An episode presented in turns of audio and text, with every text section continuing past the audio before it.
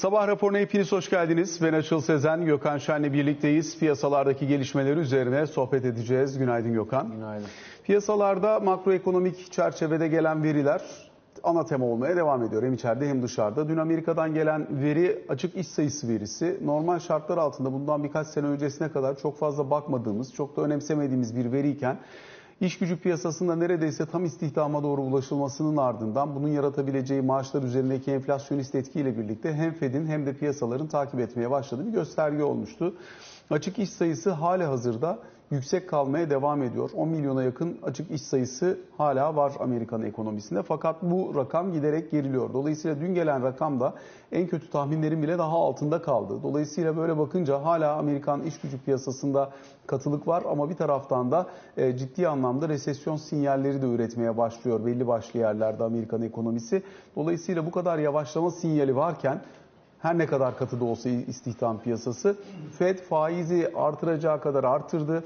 Artırabilirse bir 25 daha artırsın ama onun haricinde hızlı da bir faiz indirimi sürecine girmek zorunda kalacak. Aslında ana tema büyük bir resesyona doğru gitme korkusu Fed'in burada elini biraz daha korkak alıştırması bunun üzerinden gelebilecek olan bir piyasa fiyatlaması. Dün özellikle 2 yıllık tahvil faizlerine baktığımız zaman e, ki para politikasına daha duyarlı olan taraf e, biraz daha buralar. E, buralarda 3.85'lere doğru bir geri çekilme yaşandığını gözlemledik. Diğer taraftan işte risk parametrelerinde buna duyarlı olan altında Bitcoin'de bir miktar yukarı yönlü hareketler söz konusu oldu. Biraz bunları takip edeceğiz. İçeriye dönüp baktığımızda dış ticaret verileri geldi. Bunun detaylarını bir parça yorumlayabiliriz. Bunun dışında e, reel efektif kur geldi. Dün de üzerine konuşmuştuk. Onlardan da bahsedebiliriz. Biraz da yurt dışına para birimlerinin kendi performansları. Bugün üzerinde duracağımız konular. Bu JOLTS açık iş e, pozisyonları verisiyle başlayalım. Sonra diğerleriyle devam ederiz. E bu tabii normal şartlarda piyasayı e, sarsacak bir veri değil. E, fakat tabii Amerika'da önce e, bankacılıkta meydana gelen sallantı, dün işte JP Morgan CEO'su Jamie Dimon'ın bankacılık krizinin bitmediğini e, söylemesi. Her ne kadar 2008'e benzemese de e, ara ara kendini hatırlatacaktır diye açıklama yapması kesin bildiği bir şey vardır diyerek hisse senetlerinin moralini bozdu. Ve işte bankalara sert satışlar geldi. S&P falan da düştü. Zannediyorum ki bunun da biraz etkisi var. Verinin anlattığı şey tabii neredeyse tam istihdama yakın olduğu için Amerikan ekonomisi hatta pek çok tahminin de ötesinde e, fazla iş yarattığı için tabii açık pozisyon sayılarının da bir noktada e, düşmesi normaldir. Ama tabii e, yavaş yavaş resesyon beklentilerinin arttığı, işte bankacılıkla ilgili uğursuz söylemlerin ortaya çıktığı bir anda bu verinin gelmiş olması muhtemelen problem yarattı. Bir başka konu piyasanın zaten hazine kağıtlarında özellikle kısalarda filan iyice pozisyona girmiş olması. Yani Amerika'da bazı bankaların batmaları, diğerlerinin de başkalarıyla evlendirilmeleri sonrasında e, risk primlerinin yayıldığını, bunun da kredi koşullarını daha da sıkılaştıracağını ve Amerika'yı bir resesyona doğru itekleyeceğini piyasa düşündü. Bunun sonucunda da işte yıl bitmeden ya da yeni yılın başlamasıyla Amerikan Merkez Bankası faiz indirimlerine gider düşüncesi e, hasıl oldu. O yüzden her gelen veri eğer ki e, bu tahminleri doğrular nitelikteyse ekstra ilgi görüyor. Tabii şeyi de atlamayalım. Yani tek zayıf gelen veri de bu olmadı gördüğüm kadarıyla Amerika'da. E, bu ISM e, fabrika siparişleri yani üretim diyelim. E, verisi de e, epeyce yumuşak bir ekonomiye işaret ediyor. Beklentinin altında kaldı. Daralma bölgesine geliyor filan. Yani bunlar alt alta yazdığın zaman e, Amerika'da uzun süredir çağrılan herhalde öyle söylemek gerekir ya da istenen e, resesyonun artık yavaş yavaş kapıda olduğu e, yönünde bir hissiyat belirdi. Faizler de çok yüksek. E, Amerikan Merkez Bankası son sallantıya rağmen faizleri arttırmaktan geri durmadı. E, ve anlaşılıyor ki birazcık daha arttırmaya da yeri var. E, Fed'in şahinleri de %5 ve üzerinde bir e, faiz oranından bahsediyorlar. Alt alta yazdığın zaman e, bunun ekonomik aktiviteyi çökerteceği, dolayısıyla da faizlerin düşmesi gerektiği yönünde e, bir fiyatlama var. Normal geliyor. Tabii pek çok insanın aklında da yani bu FED faizleri arttırmaya devam edecekse yani önceliğini enflasyondan yana kullanacaksa e, o halde ister istemez bu pozisyonlar e, yanlıştır herhalde diye düşünüyorlar. Yani şöyle bir şey oluyor. faizler düşüyor olmasına rağmen hisse senetleri de değer kaybediyor. Şu an piyasa biraz yönünü kaybetmiş durumda. Yani özellikle kısa vadede iyi veri gelse ekonomik aktivite anlamında e, bono için ne anlam ifade eder, ne bileyim hisse senedi için ne anlam ifade eder onu bilmiyorlar. Fakat bir yandan dolar değer kaybediyor, bir yandan faizler düşüyor. Bu klasik bir e, Amerikan ekonomisi soğuyacak e, fiyatlaması. O yüzden yani dünkü işte bahsettiğin JOLTS verisi ve onun biraz daha e, geniş perspektifindeki benim şeyim bu, okumam bu. Şimdi özellikle tabii buralarda doların değer kaybı 101.60'lara kadar geldi euro dolar e, dolar endeksi 1.0950'lere kadar geldi euro dolar çaprazı. Genel anlamıyla bütün para birimlerinin de kendini buna uyarlama çabası var gibi görünüyor. Yani biraz Asya tarafına doğru gidip Asya ve Pasifik bölgesine doğru gidip oralardaki para politikası ile ilgili gelen sinyalleri de belki değerlendirmek lazım. Mesela Avustralya Merkez Bankası dün faizi sabit tuttu. Bugün Yeni Zelanda Merkez Bankası sürpriz bir şekilde 50 bas puanlık faiz artırımı gerçekleştirdi. Yine Japonya'da Merkez Bankası Başkanı değişim gerçekleşmişti. Bunun arkasından yeni gelen Merkez Bankası Başkanı'nın bu ay içerisinde bir noktada e, getiri eğrisi kontrolünü bırakabileceği yönünde haberler var. Daha önce e, Japon Merkez Bankası'nda görev almış isimlerden gelen. E, Bu kısmı önemli çünkü diyor ki mesela getiri eğrisi kontrolü Japonya'nın faiz tarafını kontrol edebilmesindeki önemli enstrümanlardan bir tanesiydi Kuroda döneminde. Son bonot piyasasındaki dağılma burada uzun vadeli faizlerin getiri eğrisi kontrolü olmasa da belirli bir seviyede kalabileceği yönünde elini rahatlatıyor. Eğer bir yerde bırakacaksa Japon Merkez Bankası elinde böyle bir fırsat var. Dolayısıyla biraz bu Asya Pasifik'ten yola çıkarak gelişmiş ülke para birimlerini ya da bu bölgelerde olup bitenleri değerlendirebiliriz. E şimdi tabii e, dünyayı okuyanlar her yerden bir kanıt toplamaya çalışıyorlar. E, Amerika'da faiz artışları bitmedi, süreci anlaşılıyor ama yani bir yerde de duracak muhtemelen piyasanın e, farz ettiği şeyi bu, e, senaryo bu. Fakat işte İngiltere'ye gittiğinde e, orada da faiz artışları sürüyor. Euro bölgesinde belki e, biraz daha pay var. Yani diğerlerine nazaran daha fazla baz puan anlamında ya da e, tekraren belki daha fazla faiz artışı gelecek. Gelişen ülkelerde hemen hemen artık olgunluk çağına varmış durumda. Asya'da da Avustralya belki artıracaktı. Belki işte artırma mesajı veriyor. Fakat Yeni Zelanda şeyden ya tüm bunları saydığında aslında küresel e, enflasyonu okumaya çalışıyorsun. E, küresel enflasyonun hep seninle konuştuk. Bu işte çıktığı yerden yani tüfeği 10 kabul etsen Avrupa'da Amerika'da 5'lere kadar belki 4'lere kadar e, inmesi işin kolay kısmıydı. Çünkü para politikasında sıkılık artı şahin bir duruşla e, buraya geliyor. Ekonomiyi de soğutuyorsun. Fakat dörtlerden 2 ve altına indirmesi güç olacak. Şu an biz bu safhaya doğru e, ilerlemekteyiz.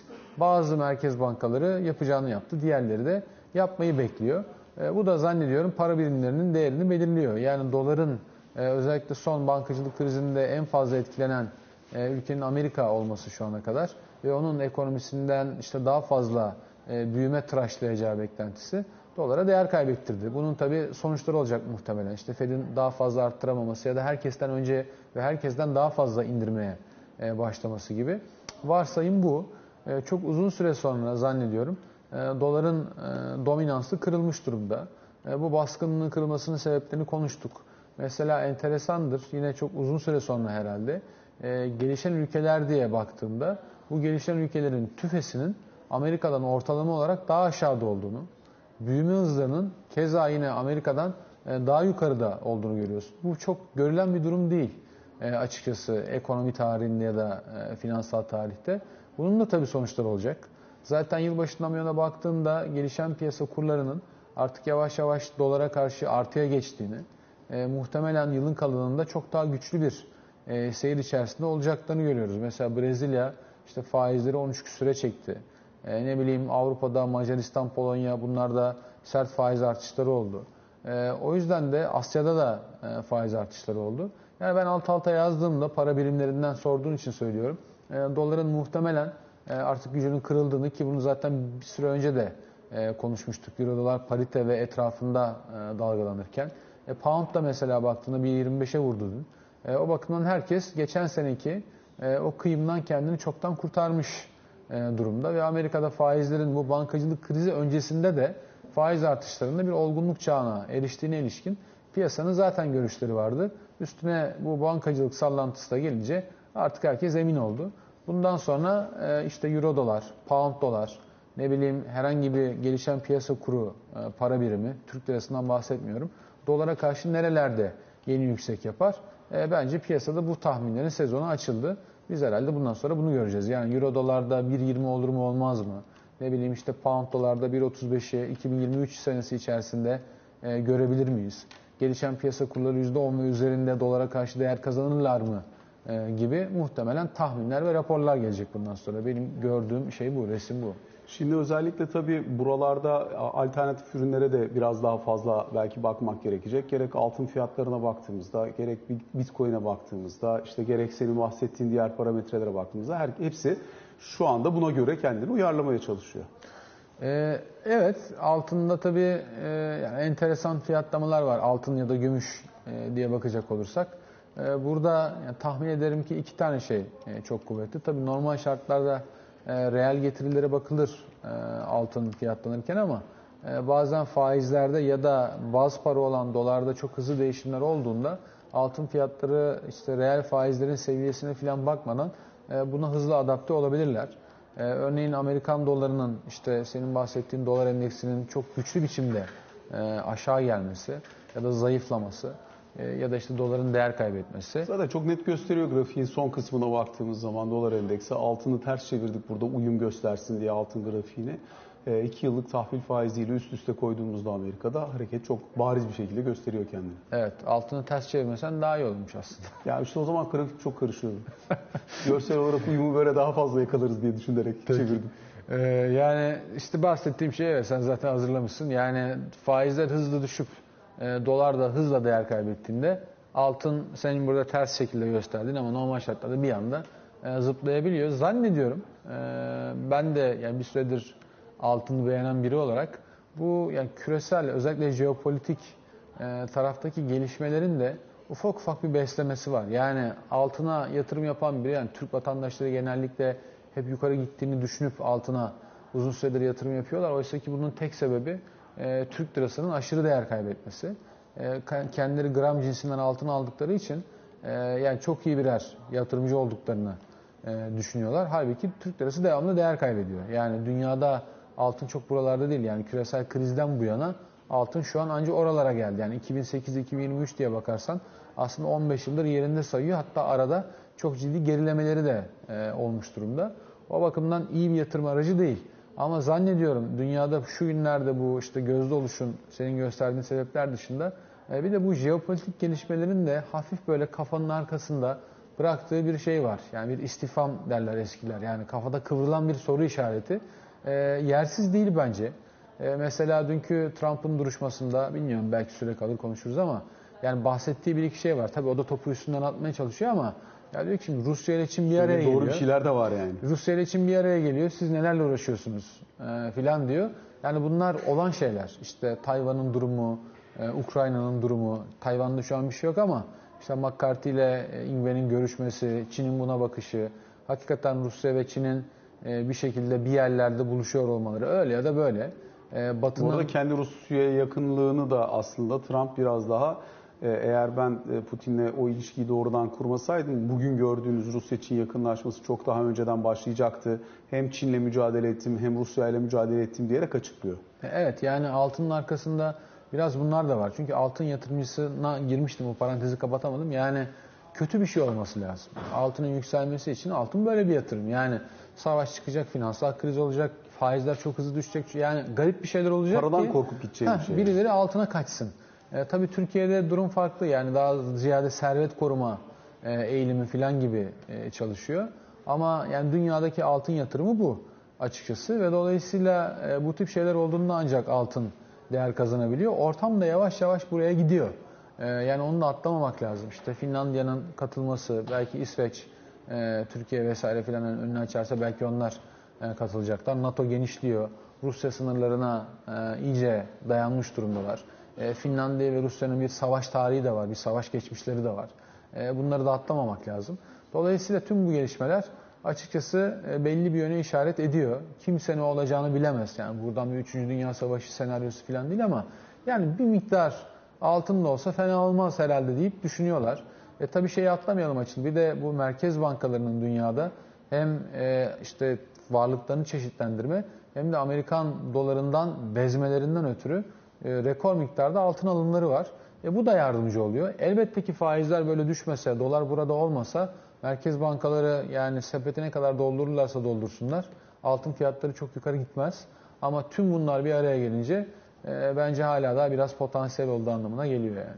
Trump'ın yargılanması sürecine de istersen çok hızlıca değinelim. Bu görüldük bir şey değil tabii. Yani dün gitti, teslim oldu, işte gözaltına alındı, sonra mahkemeye çıktı, sonra suçsuz bulundu. Fakat e, bu daha işin en başından gelen, e, gelmekte olan bir e, dava seçim süreciyle ilgili yaşanmış olan bir e, dava süreci.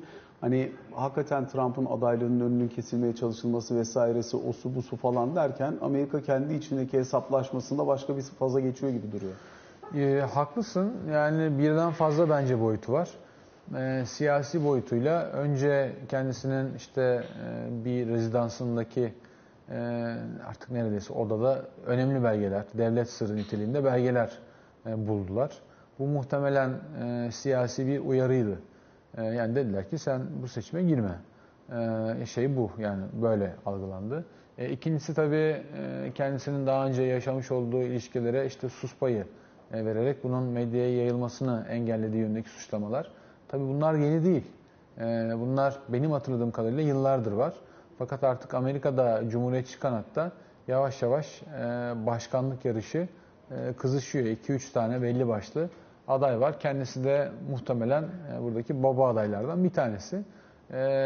Böyle yorumlanacaktır muhtemelen. Yani girme dedik anlamadın bir de böyle yapalım. Yani iş iyice e, çirkinleşti. Elde başka bir şey kaldı mı ya da bu dava ya da benzerleri başka bir yere gider mi? Bir itibar suikastı olur mu? Yoksa e, yani kendisine yüklenilen kişinin mazlum diye görülmesi ama aynı zamanda güçlü bir portre çizmesi Amerikan standartlarında da kendisini bir anda e, durup dururken ya da istemeden yukarı taşır mı? O ayrı bir konu, işin politik tarafı. Bir başka konu, mesela dün bir haber vardı Bloomberg.com'da çevirmiş gördüm işte Avrupa ve Amerika arasında enerji işbirliği artıyor diye. Halbuki durum bunun tam tersi. Yani haber baştan ayağa olanın tam tersi. Ee, Dün de işlerken zaten haberi biz de öyle işledik. Öyle mi işlediniz? Ee, mümkün olduğunca yani hani buradaki Cüneyt'le akşam konuşurken de hani sonuçta zorunluluktan dolayı haber sadece şunun üzerine kurgulanmış. Amerika'nın Avrupa'ya sattığı LNG, LNG miktarında çok ciddi artış var. Evet. E, dolayısıyla haberin orijinali böyle olduğu için orijinaline sadık kalarak çevirdik ama işlerken bunu e, hakikaten biraz daha farklılaştırarak işlemek durumunda kaldık. Yani bu zorunluluktan, zaruretten buraya doğru evrildi. Şimdi tabii yani Trump'la ilişkilendirmek için söylüyorum. Trump'ın ve ya da temsil ettiği güçlerin e, hayal ettiği, ortaya koyduğu dünya işte küresel sistemin yıkılışı zaten çok uzun süredir e, problemler vardı. Hem işte ticaret fazlalarının kalıcı olması, Almanya, Çin gibi ülkelerde ya da Asya gibi, e, Asya'nın belli başlı ülkelerinde e, bunun bir türlü kırılamıyor oluşu zaten sistemin çalışmadığını gösteriyor. İkincisi serbest ticaret anlaşmalarıyla işte çeşitli ticaret adacıkları oluşturulmaya başlandığını uzun yıllardır görüyorduk. Bu da sistemin kırıldığını işaretti. Bunun gibi belli başlı şeyler vardı. Çok uzatmayacağım. Fakat Trump ve yönetimi ya da işte temsil ettiği e, işte düşünce akımı bunu herhalde şey yani damgalamış oldu. Dediler ki yani küreselleşme bitti. Artık ya yerelleşeceğiz ya da hani biz önde olacağız. Dolayısıyla Amerika'nın önde olduğu işte Amerika First, MAGA, Amerika'yı yeniden mükemmel yap, büyük yap gibi politikalarla sahneye çıkmıştı. O bakımdan e, bu dünkü yargılama işte kendisinin Rusya için bir araya geliyor. Siz benim gibi adamı buralarda nelerle e, suçluyorsunuz tarzı çıkışı da aslında bu bunu temsil eden biri olmasına rağmen e, kendisinin belki sistem tarafından kusulduğuna işaret ediyor. Bu da işin belki Amerikan standartlarında denge fren mekanizmalarının işleyişi. Yani hangi tarafı temsil edersen et işte güvenlikçi taraf, devletçi taraf vesaire eğer ki toplum birey ilişkilerini işte kanun nizam ilişkilerini koruyamıyorsan e, bunun bizde hükmü yok. Önce kurallara riayet etmelisin anlamına da geliyor olabilir. Aynı zamanda bu Avrupa'dan şu, şu yüzden dem vurmuştum. Yani aslında Avrupa ve Amerika arasında Biden yönetimi her ne kadar iki tarafı bir araya getirmiş gibi görünse de şu ana kadar tam bir işbirliği sağlanabilmiş değil. Yani Çin'i dirseklemek konusunda evet tam bir işbirliği var. İşte TikTok'u yasaklarken var ya da belli kuralları yasaklarken var ama ciddi bir işbirliğinden söz etmek mümkün değil. Amerika'daki işte e, yeşil e, yasa ya da yeniden inşa yasası ve Avrupa'nın da son günlerde devamlı olarak çıkarmaya başladığı bu yeşil dönüşüm yasaları çok ciddi şekilde milliyetçi üretimi destekleyen ve kendi ülkelerini ve bölgelerini öne çıkaran e, ciddi düzenlemeler. Burada da konuştuk. Seçimler için hep para politikası, faiz, dolar, molar konuşuluyor ama yani turbun büyüğü burada aslında. Bütün hikaye buradan dönecek. Dolayısıyla ticaret politikası ve sanayi politikası burada bambaşka yerlere gidiyorlar ve büyük bir çatışma halindeler. Biraz da bence e, buradan da okumak lazım. Yani çok e, basit bir dava değil hakikaten. Peki buradan geçelim biraz Türkiye'ye. Dün dış ticaret verilerini aldık. Dış ticaret rakamlarına baktığımız zaman Ticaret Bakanlığı'nın toplamış olduğu verilere baktığımız zaman ihracatta %4.4 artış var. 23.6 milyar dolar seviyesinde gerçekleşti. İthalatta 4.2 artış var. E, bir miktar dış ticaret açığında hız kesme olduğunu anlıyoruz. Bunun içerisindeki önemli payın da enerjiden kaynaklandığını söyleyebiliriz. E, benim dikkatimi çeken unsurlardan bir tanesi altın ithalatına getirilen sınırlamaya rağmen Mart ayı içerisinde hala kuvvetli bir altın ithalatının gerçekleşmeye devam etmesi 2 milyar dolar civarında. E, dolayısıyla bir sonraki ayda bunun daha fazla etkisini göreceğiz. Belki daha önce bağlanmış anlaşmaların buraya sirayeti de söz konusu olmuş olabilir. Ama e, hakikaten e, hani dış ticaret tarafı çok istediğimiz gibi gitmedi. Ümit edelim ki bundan sonra böyle devam etsin. Yani açığı biraz daha kapatarak gidebilelim. Ee, tabii yani bir, bir azalma var ama e, Bariz bir şey de yok tabii. Tabii korkunç bir açıkla e, baş başayız. Şimdi e, tabii bunun da birkaç tane yani kompartmanı var. Çok hızlıca e, söylemek gerekirse. Şimdi Türkiye tabii e, bir her ülke gibi bir Covid şoku yaşadı. Ondan önce de kur şoku yaşamıştı. E, bundan çıkarken yine her ülkede olduğu gibi ekonomiyi canlı tutmaya çalıştı. Fakat tabii e, bu ciddi bir ticaret açığına sebebiyet verdi.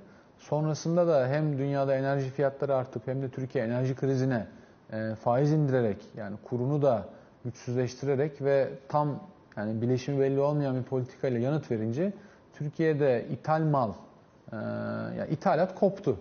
Yani 2021 yılının son çeyreğinden itibaren alırsan e, müthiş bir kopuş var. Yani tasarruftan vatandaşları kaçırtan e, tüketime, ithal tüketime iten. Tüketime, Kuruda ithal tüketime için. ve yatırımın belli bölümlerine iten bir politika bileşimi ortaya çıktı. E, böylesi bir şey ortaya çıktığında yani bir ülkenin e, toplam üretimi bir şekilde dışarıdan alınanlarla yürümeye başlıyorsa ve müthiş bir açık veriyorsa bunun tabii günün sonunda düzeltici bir etkisi olması gerekir. E, nasıl olur bu? Yüksek enflasyon, dış ticaret açığı, kura gelen baskı, ekonomi yavaşlar.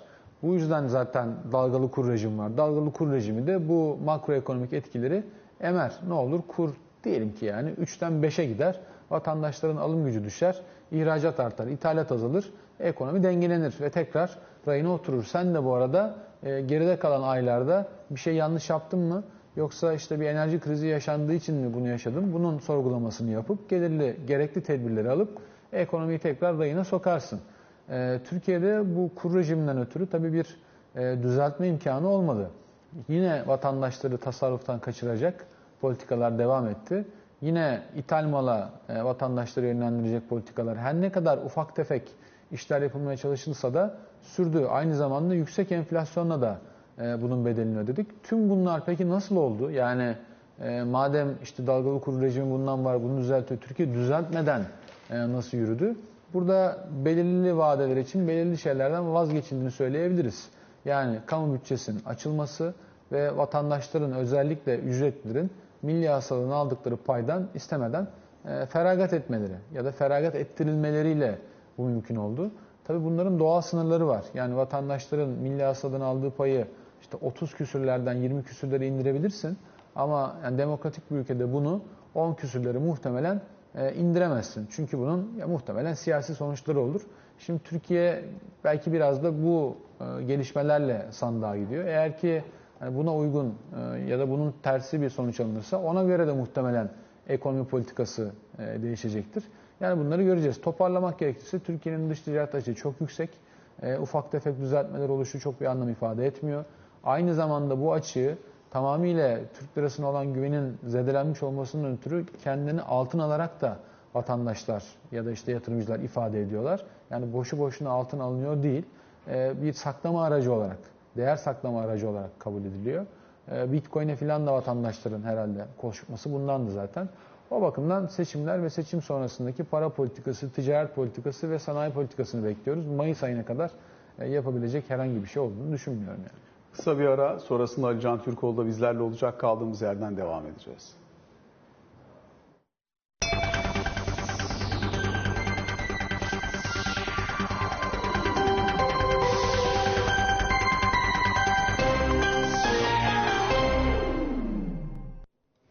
Sabah raporunun ikinci bölümüyle karşınızdayız. Ali Can Türkoğlu bizlerle birlikte. Ali Can günaydın. Günaydın.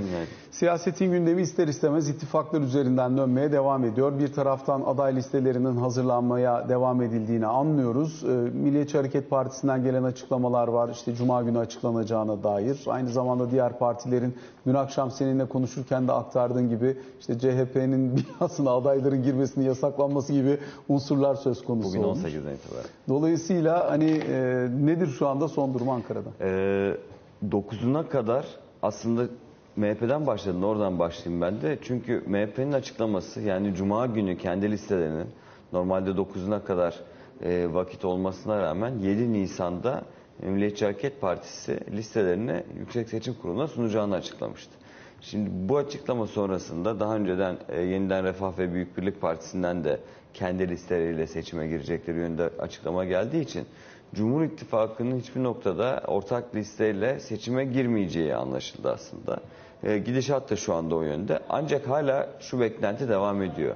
Yani Cuma gününe kadar e, Erdoğan'la Bahçeliler arasında arasında bir görüşme olursa ve özellikle işte Millet İttifakı'nda şu anda birçok ilde ittifak yapılacağına dair resmi olmayan açıklamalar, illerde yapılan e, hesaplamalar gibi detaylar masaya konulduğunda e, Cumhur İttifakı açısından bu kararın, kararların tekrar gözden geçirilebileceği yönde bir beklenti var aslında Ankara'da. Yani bugün yarın Erdoğan Bahçeliler arasında bir görüşme olur ise Milliyetçi Hareket Partisi'nin de diğer partilerin de Cumhur İttifakı içerisinde en azından belli başlı. Çünkü daha öncesinde AK Parti ve Milliyetçi Hareket Partili kurmayların bu yönde bir çalışma yapıldığı biliniyordu Ankara'da. Ee, bu görüşme sonrasında eğer iki lider e, aynı karara varırlar ise bu kararların değişebileceği söyleniyor. Dolayısıyla Cumhur İttifakı açısından beklenti şu anda bu. Erdoğan-Bahçeli görüşmesi olur mu olmaz mı e, listeler teslim edilene kadar. Yoksa onun dışında dün aktarmış olduğum gibi AK Parti'de zaten üst komisyon çalışmalara başladı. Kabinenin 18 üyesine 3 il her biri için 3 il önerisi sunuldu. Oradan bir seçim yapılacak.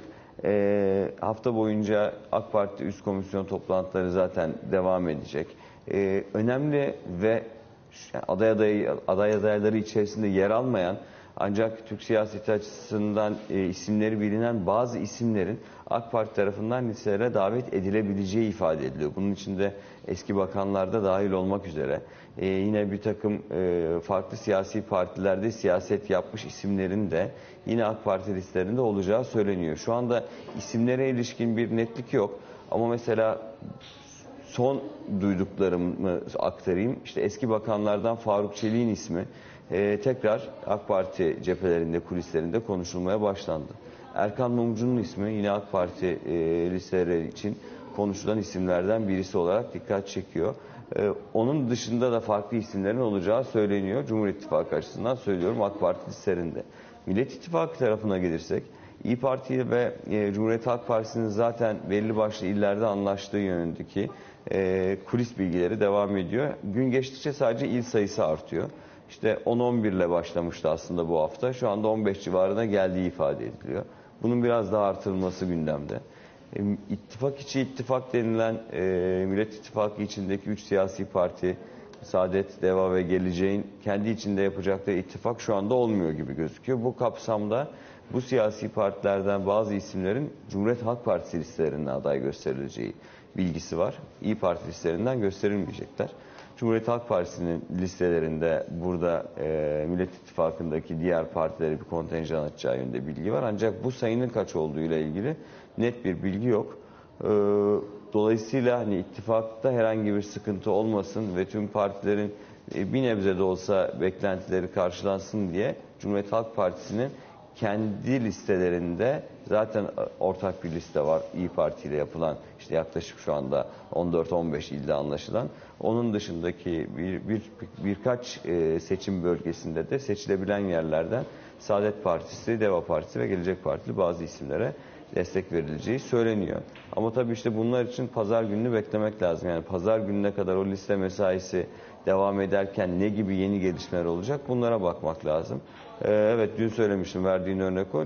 Partilerdeki ana trafik bugün başlıyor. Çünkü Cumhuriyet Halk Partisi bugün itibariyle Kemal Kılıçdaroğlu başkanlığında e, o ana çalışmalara başlıyor. O kapsamda zaten genel merkez şu anda yani akşam 18'den itibaren e, aday adaylarına kapalı olacak. O değerlendirme yapılan, yapılacak süreç içerisinde.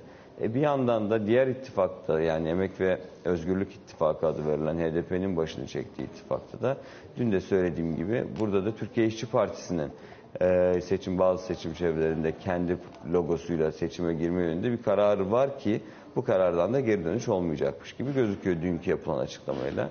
E, ittifaka zarar vermeyecek ve vekil sayısını azaltmayacak şehirlerde Türkiye İşçi Partisi kendi adaylarını çıkaracağını ifade etti. Bu kapsamda mesela işte bazı il- illeri de veriyor hangi illerde aday göstermeyeceğini. Doğu Güneydoğu illerinde tipin e, aday çıkarmayacağını anlıyoruz bu kapsamda.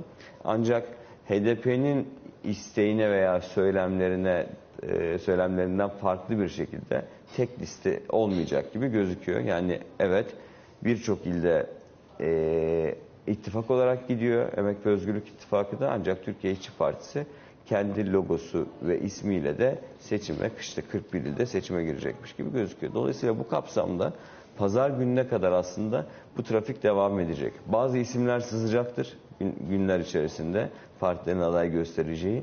Ancak ittifaklılar içerisindeki listelerin nasıl şekilleneceği, işte hem liderler arasında yapılacak görüşmeler, hem kurmaylar arasında yapılan, zaten yapılmaya devam eden ve yapılacak olan toplantılar, hem de partilerin kendi içlerinde örgütlerle yapılan toplantılar ve sonrasında işte yetkili kurul hangisi ise MYK'sı, parti meclisi, bunlar da alacakları kararla pazar gününe kadar bu şekillenme tamamlanacakmış gibi gözüküyor ama o zamana kadar hem isimler özelinde hem de genel olarak liste genelinde bu tartışmaların çok yoğun bir şekilde devam edeceğini söylemek gerekir. Teşekkür ediyoruz arkadaşlar. Sabah raporuna böylelikle son noktayı koymuş oluyoruz. Hoşçakalın.